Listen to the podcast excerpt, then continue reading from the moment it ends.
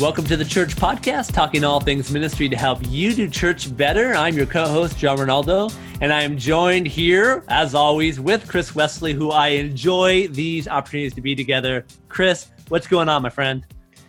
Not much, John. Just, uh, you know, hanging out, enjoying the life of uh, a youth minister, and, uh, you know, getting ready for um, summer, believe it or not, which is kind of hard, you know, just talking about summer with my team um, and uh, what we need to do, which means got to talk about fall because summer impacts fall.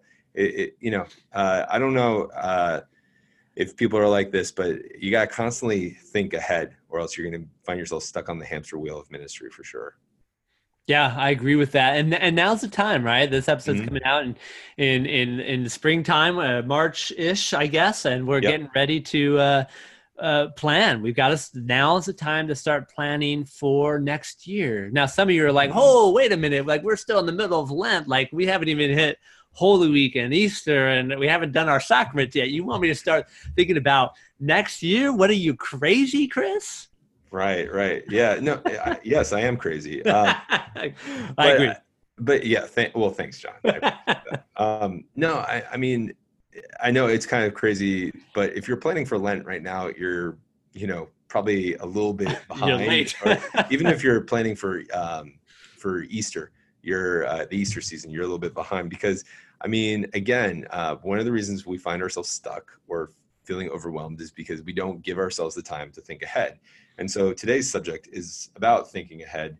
Um, it's about setting goals and not just setting goals like, hey, I want to increase my attendance or you know um, raise more money but it's more of like setting goals and how the other things that you do in your ministry for example budgeting which is one of the things we'll talk about impacts your goals. Um, so yeah so john um, you're probably going to take more of the lead on this because you're the strategic thinker and uh, i'm sure at parish success group you guys have a whole bunch of tools and and resources to do that so uh, yeah let, us talk about um, let's talk about the basics of goal setting um, yeah. outside of like just surviving this week well, don't sell yourself short, Chris, because you are a strategic thinker as well, my friend. That's why we're doing this together. Remember, what if we haven't said this in a while? We're church strategists, right? That's what we said we are, church strategists. Uh, church, yeah, church strategists. There we yeah, go. there you go. church strategists. Yeah, yeah self-proclaimed. These are just so you know, everybody. These are titles we've given ourselves. Nobody has told us that. So. no, uh, yeah, no one has. Yeah, not not yet. Maybe, you, maybe that will come. Our listeners, you have the blessing of giving us that title and accept that blessing. So Too funny. Let me let me get, be tangible with you, Chris. Uh, I was working with a, a liturgy director recently, um, and we, are talking all things liturgy as part of uh, this coaching process I'm with uh, with a particular parish I'm working with. And so we were spending some time, and and I just asked her the questions like, what's your vision for liturgy right? Uh, what are you hoping happens in the context of liturgy and not just the sunday worship but prayer and worship in general right? And so she started sharing all these incredible things and i'm like that is amazing. Have you written that down? She's like no. I'm like write it down because what you just said is inspiring to me. And and part of the challenge that this individual is having is she's got a vision for what liturgy could be at her parish, but other people haven't seen or heard that vision or hasn't been articulated well. Why am I starting with vision? Because the next place where I took her, I say, okay, that's your vision. How are you going to get there?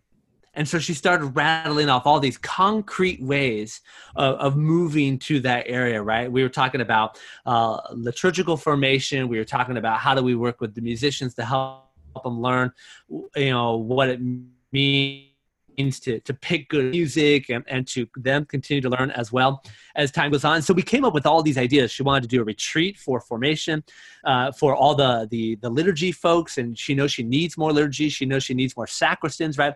So she started to come up with this plan. This was like a 30 minute conversation and all of a sudden she's got this entire plan that's rooted in her vision of where she needs to go over the course of the next six months and year why do I share that? Uh, I wanted to share that to kind of launch us into this topic because I, I, think when you think about goal setting, first of all, a lot of us don't do goal setting in the first place, Chris. We just do the same thing we did last year with small little tweaks, right? Uh, and, and that's not i think that's not good enough to be perfectly honest right especially when we're looking at what we're called to as ministry leaders is to evangelize so how do we evangelize right and so it's always with that lens that that we need to create our vision and our goals to move us in that direction and one of the powers of writing down the vision that you have um, is that it helps you communicate and articulate that vision to others, but it also gives you clarity about how you are going to go about achieving that. So, in just that short amount of time, we uh, prepared a vision, but then we started to name all these met- measurable goals, right? That she's going to do that's going to help enhance the experience of liturgy and prayer worship in her parish. And it's helping her begin to create an intentional plan about what the future looks like and see, here's why this topic is really important, Chris. Is it's important that if it's the whole adage, it's like if you don't have a plan, you're going to fail, right? It's a, that mm-hmm. idea. It's like you you if you, you you don't have a plan, then you plan to fail, right? That right. type of idea, right? Right. right. And, and and and now we're starting to put together for her what are the resources, what are the calendar, what are the finances that you need to begin to make that happen. So I, I just share that story to kind of launch us into our topic today. Yeah, no, and I think that's so good. I, I think um, it, it, it's so simple, right? But it's so hard, right? It's so simple and it's so hard at the same time because I think when we have these conversations with people, they're they're like, yeah, yeah, yeah, that's what I need to do. But it's kind of like, when do I do that? You know, I was, I was speaking with um, uh, a coach um, of mine, and she was, uh, we were talking about how personally I need to step away for a day just to do some big picture thinking you know for my not just my professional life but personal life as well because you know recently just feeling like um, a little bit stuck on the treadmill you know running real fast but not getting anywhere. And that's why like talking about this is so important and why i'm thinking about the future right? Um, so I, I think like for us the first thing that we need to do is sit down at our calendar and plot out a time where we're going to tackle this right? And that might mean eliminating something which is totally fine right? Like you don't want to if, if you're in debt the worst thing to do is to keep on spending right before you figure out your budget. You you want to sit down stop all spending and figure out your budget. With goals you know especially your calendar or whatever it might be you want to stop all things so that you can really take the time to look at it comprehensively. It's it's getting out the trees to see the entire forest yeah. And that is that is the hardest part, right? If you can mm. do that, you are like 80% of the way there. well, and, do it regularly too, right? So like, you know, I think um goal number 1 for goal setting is figuring out when you're going to set your next set of goals or when the deadline for these goals to come to fruition is because that's another thing right so we go out there and we set a goal and there's no deadline and uh, not a deadline necessarily for it to be accomplished by but a deadline for if it doesn't get accomplished like how do we reevaluate it? How do we revisit that in, in that regards? Mm-hmm. so so yeah um, i love i love the example you gave with the um, the liturgy director and uh, just sort of talking about how yeah you aim at nothing you're going to hit nothing you know? Mm-hmm. and so we we basically um, yeah that's that's the important thing. That's why this is important. All right. So i already talked about like taking a day away but let's let's break down some practical steps and, and let's talk about some of the things that goal setting um, impacts uh, when it comes to ministry. Yeah. Well, and you said earlier that it's not just about met- metrics, but metrics is a key piece to this, right? You know, when when you're looking at your ministry, what are the things that you need to measure that helps you know that you're being successful uh, in your ministry and in bringing people into the church, bringing people to Christ, right? And, and we all have those measurables. And it's going to be different for, for folks, but I think I would argue some of it is the same. So, for instance, if you are not tracking and measuring, for instance, your attendance in children's ministry, well, you need to, right? And and, and it, let's just I'm making up a number, right? Let's just say, you know, you've you you have 200 kids in your children's ministry, your pre K through five ministry, grade five ministry, then what's your goal for next year? Well, you want to increase that. You want to do that. And what's realistic? So maybe it's 250.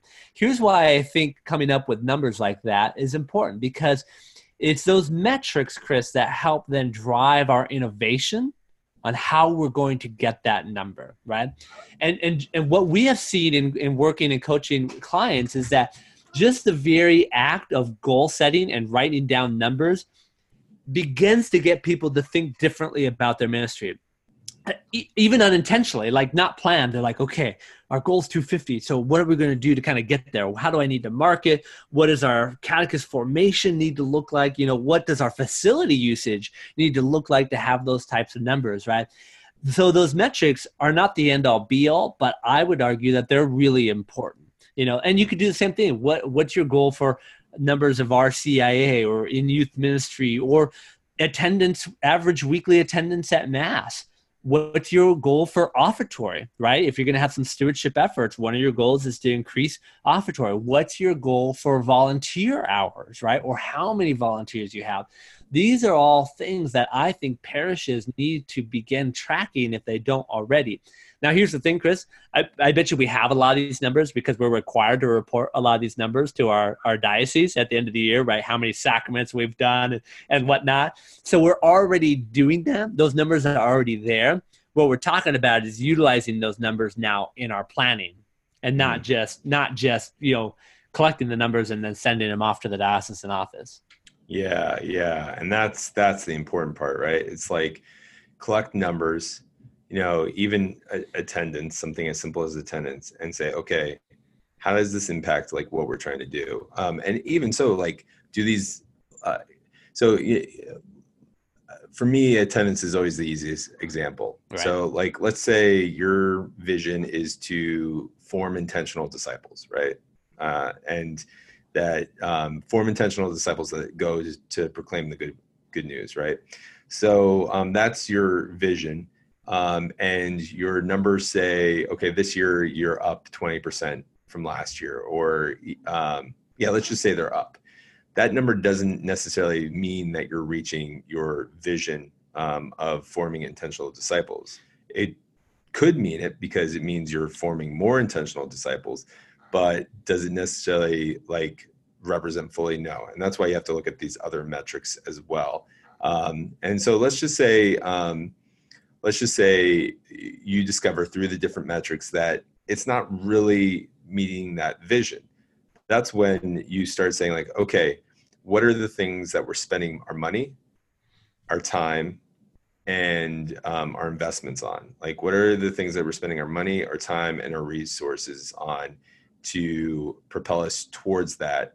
Or um, what are we spending our money our time or resources on that are detracting us from that right um, so, for example, um, you know, if you want to like grow a young youth culture in your parish, and, and I can just speak from this from a personal standpoint, but you're not paying someone full time to, you know, grow youth ministry or children's ministry in your parish, then you can't expect to to reach that goal because you're just not putting the time or the money into that, mm-hmm. right? Mm-hmm. Um, if you want quality um, liturgy, um, you know, uh, in your parish, you know how much time are you not only investing into the staff or the the music but uh, as a pastor your homily right? Or your um your the formation of your eucharistic ministers. So you know that's when when you set these goals and start looking at um, the met- metrics it also makes you look at the strategy that you're approaching to make that happen Absolutely right. Yeah,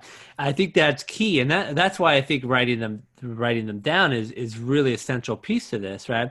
Um, but the question is really about how do we what how do we know that hearts are transformed, right? You know, mm-hmm. uh, and and that's a big question, you know, for us. And so, one of the reasons why in our coaching process we have parishes in a matrix Excel sheet, write down everything that they do in the parish, and we have a way of doing that. One of the reasons we do that is because at some point we're going to need to analyze what's working and what's not. What do we continue doing? What do we need to stop doing? Because that's your point from earlier, Chris. Because mm-hmm. there comes a point when you're looking at your goals and kind of what your vision is, where you want to go, that as you develop those goals, you're realizing I don't have the time to put energy into this, which means you need to have the strong conversation of what do we need to stop. I was recently with a uh, joint parish finance council meeting, and we were talking about what are the ideas that are coming up that fit the mission right and and, mm. and the chair of the finance committee said that's a great question but there's a follow-up question that needs to be asked and i love the way he said this it's not only about what fits the mission because a lot more almost every idea we come up with can fit the mission right we can make it fit the mission right but then he said what's the return on the investment what's the ROI, right? So, does it fit the mission? And does this give us the return that we're looking for in terms of our goals, right? And so, there is at some point a hierarchy in your activities, Chris, and in my activities that are going to bring more and better results. And so, we have to, at some point, as leaders, make a judgment what are those things that bring the, the greater return? And what are the things that bring a lesser return? Maybe it still brings a return but if it brings a lesser return but if i don't have time to do activity a that brings more of a return then i probably need to stop doing activity b that brings a lesser return.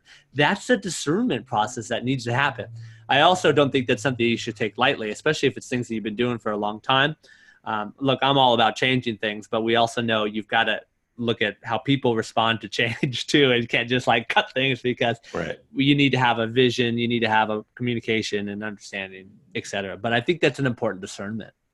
No i, I agree. I agree. Um, and, and yeah i definitely want to agree with the fact that you, even if you have all the metrics in the world you can't just make a rational decision because um, making uh, the right decision even though it um, you may might make it too quickly can change things for the negative um, can really ruin a good thing. So you, you want to be sensitive to that as well.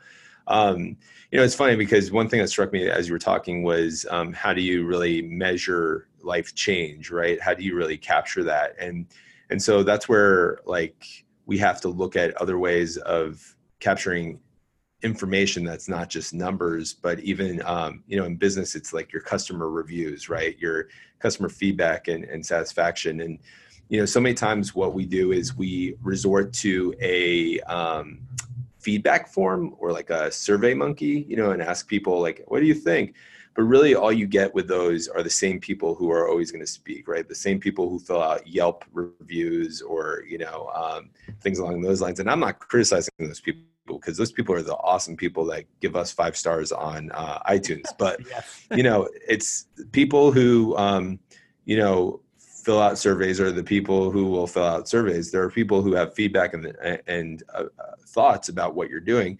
They're just not going to share it in the same way. And that's where you have to cultivate an environment of, um, of like sharing the win or sharing uh, life change, you know, and that's where you have to, you know, encourage people like, Hey, um, you know, one of the areas you can do that is go to your volunteer team and say to them, Hey, listen, I want to, um, I, I would love it if you see any life change happening in your ministry or if you see anything that's special that's achieving our vision or mission to share that with the rest of the people.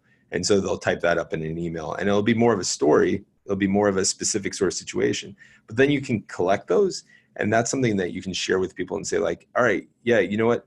Our numbers are not exactly of where we projected them to be, but look at the significant impact we're having on people's life change. And you know what?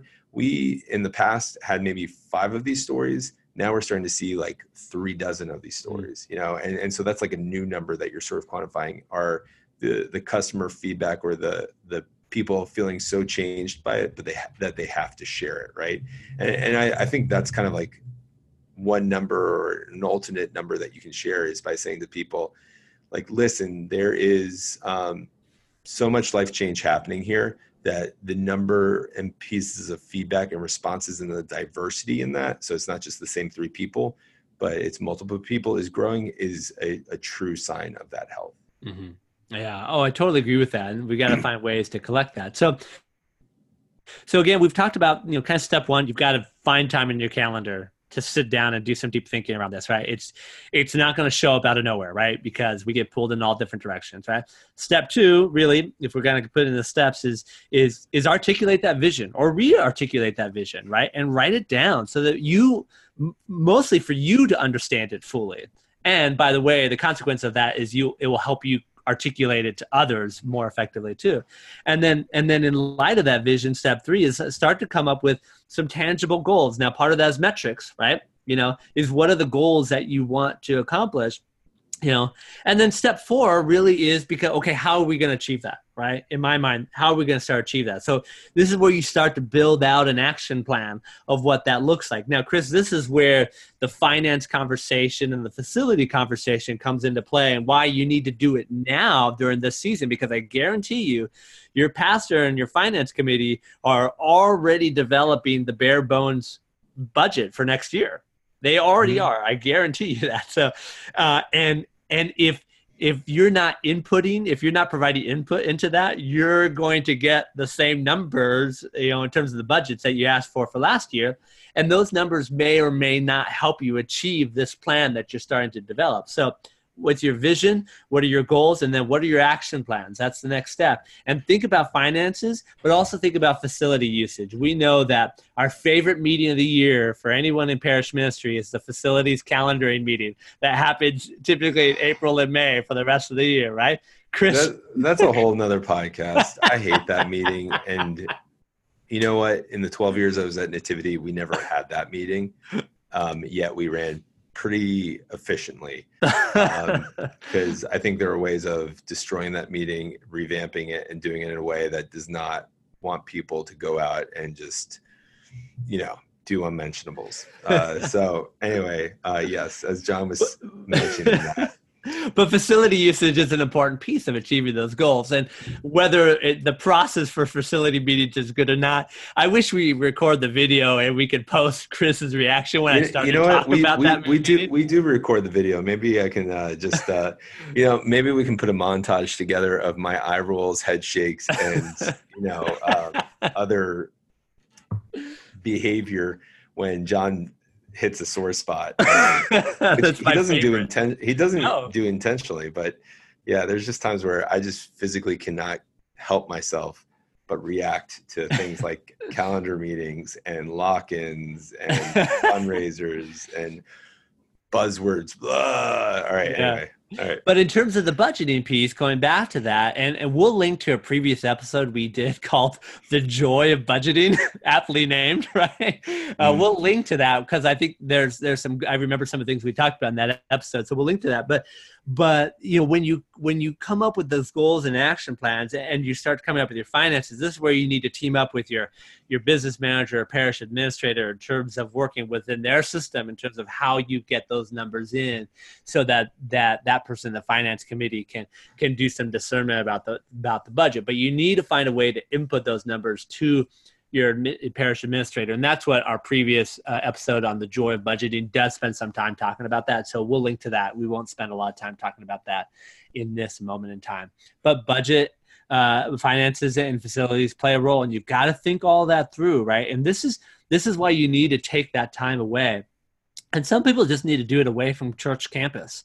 Right you need to go to starbucks or somewhere else you know where you're not easily distracted by your phone or by people walking into your office and really take that time. And we're not talking about 30 minutes folks. We're, we're talking about a, this is important we're talking about a decent amount of time i mean minimally a couple hours and that, you may not be able to sit down in one sitting and do that, but maybe you break it out. You get an hour on Tuesday, another hour on Thursday, and maybe a two hour break the following Monday, right? To kind of help formulate that plan, but you've got to sit down and make that time. And on top of that, bring someone from the outside to facilitate it. Like you, as the leader, should not be facilitating that conversation. Someone on your staff should not. You need to bring someone in from the outside. It could be someone from parish council it could be, you know, someone from your parish, definitely, or from the diocese if your diocese offers that. Um, you know, um, a consultant um, or a coach out there, but someone to sort of do that because if you as the leader are leading this conversation, everything you say, um, people will default to because you're the leader. So um, unless you're just getting everyone's feedback, collecting it, and not saying a single thing, and then saying at the end, "All right, I'll collect this information and come up with my you know final thoughts." I would heavily, heavily um, advocate that you get someone from the outside that's going to lead that meeting. That's not the leader. Yeah, and I think you're talking about. Well, I think we could talk about two different things here. Is one, we're talking about you as an individual contributor in the ministry, mm-hmm. kind of yeah. taking some solo time and doing that, right? Which is important, right? Yes. It, but what you're talking about is if we're doing something in a group setting, including a core team, or maybe it's the parish staff or whatnot, right? You know, that yeah. kind of having a facilitator to kind of help with that. Yeah, that makes sense to me. Although I have seen it done effectively with internal people as well, but I agree with that. Well, and it depends what the internal position is. Um, you know, if you're in a small staff, chances are that person is not there. But even on an individual thing uh, level too, like yeah, I, I think you go off and do that, but make sure you check with others what that those goals look like too, because you don't want to operate within a vacuum, right. um, because your perception might not match match reality. So well, um, minimally, you need to connect with your supervisor and your pastor, you know, on on these goals, right? What? Not just go, yeah. what are you talking about? Like maybe that's maybe that's step five. Present this to your supervisor. well, maybe we should link them back to the one we talked about with evaluations and, and managing too, because yeah, no, you are you're right. You're right. Uh, you're definitely right on that. Um, but I, I think bottom line with that last thing is making sure that you're working with someone else on these goals, whether they're internal or not. So yeah. yeah. Yeah. yeah. And because you get good feedback, but you also get checks and balances, you get a mm-hmm. reality check, which I think is important too. It's like, you know, as you get feedback, or maybe you have this great idea about launching this brand new ministry, but maybe it's not feasible the way it's currently articulated. Maybe you need to take bits and pieces and implement it more slowly. I mean, those are the types of things that come in the collaboration and conversation. Mm-hmm. You know, yeah. so that that really is the last step is who are you going to show that to? Supervisor pastor your team for sure why not right? And, get that feedback and, and come at it uh, come at it with an attitude of what i'm presenting to you is not final. This is a right. draft and i'm interested in your input to help it be more concrete so we can move more towards a final draft. But mm-hmm. now's the time. This is the season of the church year you know during this kind of this lenten this early spring season that we're we have to start doing this now to begin for next year all right, John. Great conversation. Hopefully, now people are thinking about the future. They're thinking about uh, what is coming up and uh, not getting stuck in the hamster wheel of ministry that we sometimes find ourselves in. But let's say people need uh, extra service or help, they can always reach us at questions at thechurchpodcast.org. But if you want to reach out to John, um, John, what's the best way of reaching you? Visit us at parishsuccessgroup.com or reach out to me on Twitter at John Arnold.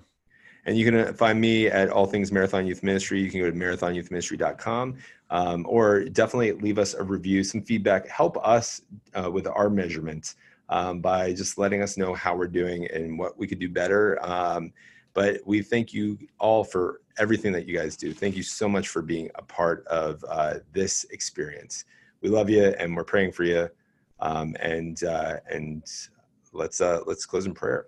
All right, Father, Son, Holy Spirit. Amen. Heavenly Father, I want to thank you so much for um, this opportunity to think about uh, the path that you've laid out for us, an opportunity to think about what's ahead. And God, I know that often we get distracted by busyness, by um, small little things that pop up, Lord, but we know that when we set goals, uh, we're not only able to focus on the path that you've given for us, Lord, but we're able to focus on the way that you want us to reach those goals. Uh, not cutting corners, not uh, you know, rushing, Lord, but really taking into account that as we move, we're moving with you and we move as a church. Lord, thank you so much for loving us first. We love you. In your name we pray. Amen. Father, Son, Holy Spirit.